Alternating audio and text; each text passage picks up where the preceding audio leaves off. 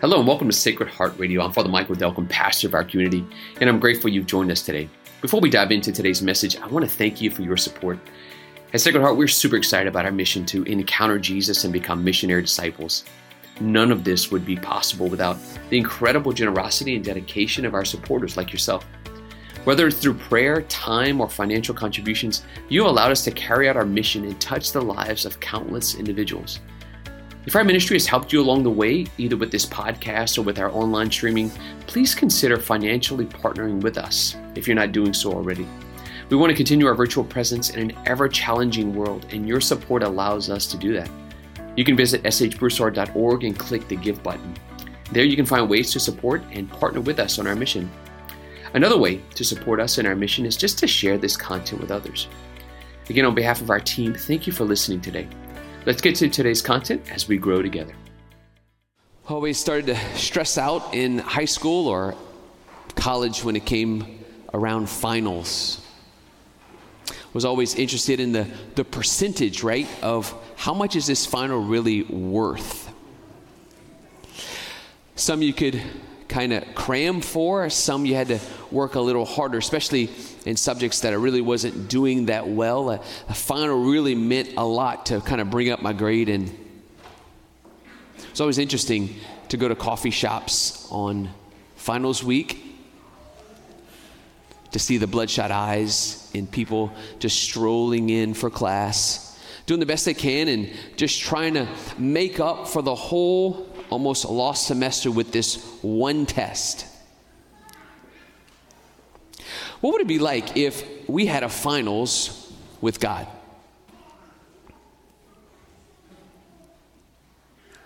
What would it be like? I mean, and especially, I mean, in college, I, I can't believe I'm saying this publicly, but um, in college, every once in a while, you knew somebody who knew somebody who knew somebody who took that class already, who probably saw.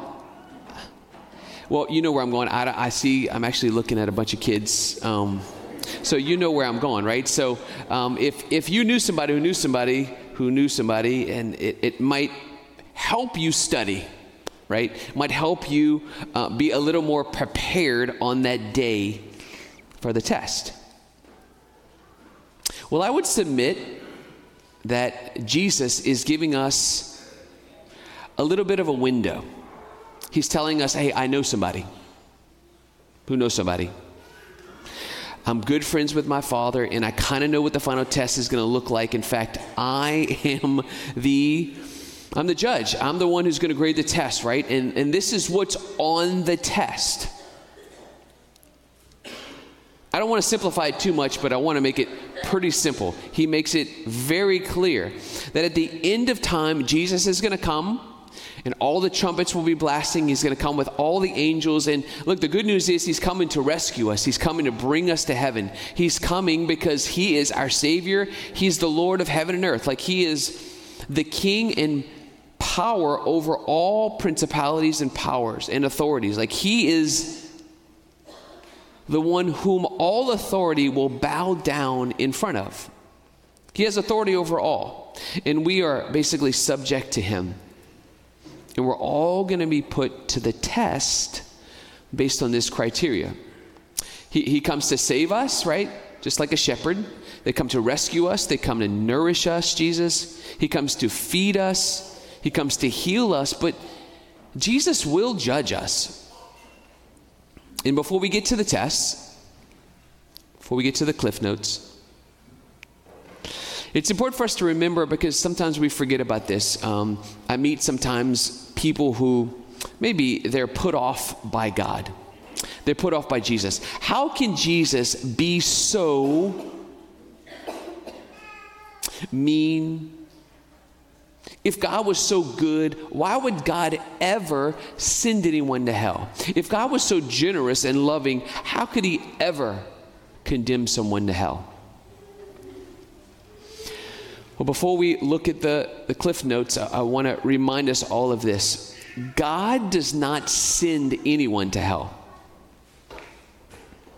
That may come to a shock. That may be a shock to you. God doesn't send anyone to hell. We send ourselves to hell. I want to say that again. God doesn't send anyone to hell. We, by our life and our actions, the way we love, the way we don't love, we send ourselves to hell. And what Jesus is going to teach us in today's gospel is that basically he just lines everybody up and he says, basically, I'm going to put those who lived the way that I asked them to live on the right, and those who chose to live against how I invited them to live on the left. And those on the right will be blessed. They will inherit the kingdom of heaven, and those on the left, they won't. Because how we live on earth basically tells the Lord how we want to live forever in heaven. Heaven is union with God. And union with God is basically loving Him and loving what He says to love. He says, Love your neighbor as yourself. Love God and love your neighbor. Super simple. So, you heard the gospel, you've heard this before. Son of Man will come in all of his glory with the angels, right? This is describing the last coming, the second coming of Jesus when he basically ends everything. And he will separate one from another. So, what's the cheat sheet? What's the test? What's the final that we need to be not just studying for, but it's kind of a practical, right? When I was hungry, you gave me food. As we go over these, I actually want you to think about your life. If I were being tested today, how would I do? When I was thirsty, you gave me something to drink. When I was a stranger in your midst, you welcomed me. Maybe you might want to think about just today at church. That's a little tough one. Did you see somebody new? Did someone want to sit in your pew? Were you the one on the end of the pew, be like, eh, step over me or go find another spot, right? When I was naked, you gave me clothes. When I was ill, you cared for me. A lot of you are taking care of your ill, um, your aging parents, right? When I was in prison, you visited me. And what's interesting about the story is that those who were feeding the hungry, those who were clothing the naked, those who were visiting the, the ill in prison, they did not know they were doing it for Jesus. They did not know they were doing it for God. But Jesus says, when you did it for them, you did it for me. He associates himself with those who are poor, those who are naked, those who are thirsty, those who are in prison. And those who didn't do it, well, Jesus, certainly we would have served you if we would have known it was you. We would have gave you food if we would have known it was you, right? It kind of exposes sometimes that tendency in us when we treat people differently, especially when we treat people with, with power and authority differently. Jesus, if it would have been you, I certainly would have gave you food if you were hungry or drink when you were thirsty. Jesus kind of exposes our double standard. He exposes the ways that we talk to God and talk to people differently. When we give God maybe our heart, but then we don't love the person next to us. God becomes man and he associates himself with the lowly and the poor and the outcast. To see if we really hear what he's saying, if we really love with all of our heart, mind, and soul. Those who didn't do it, right? In our church, we talk about sins of commission and sins of omission. Sins of commission are the things that we do that are wrong. Sins of omission are the things that we don't do that we should do. So, super simple. Final test this is like the end of Matthew's gospel. Jesus says, When I come again, this is what I'm going to be looking for. If I find it, I will bless you and say, Come, right? Good and faithful servant. If I don't, there is a place for us, and it's not going to be pretty. So I'm going to go over these and I'm going to give us just a few minutes of silence to think about concretely in our life How are we doing these things? How would we be graded? How are we feeding the hungry in our midst?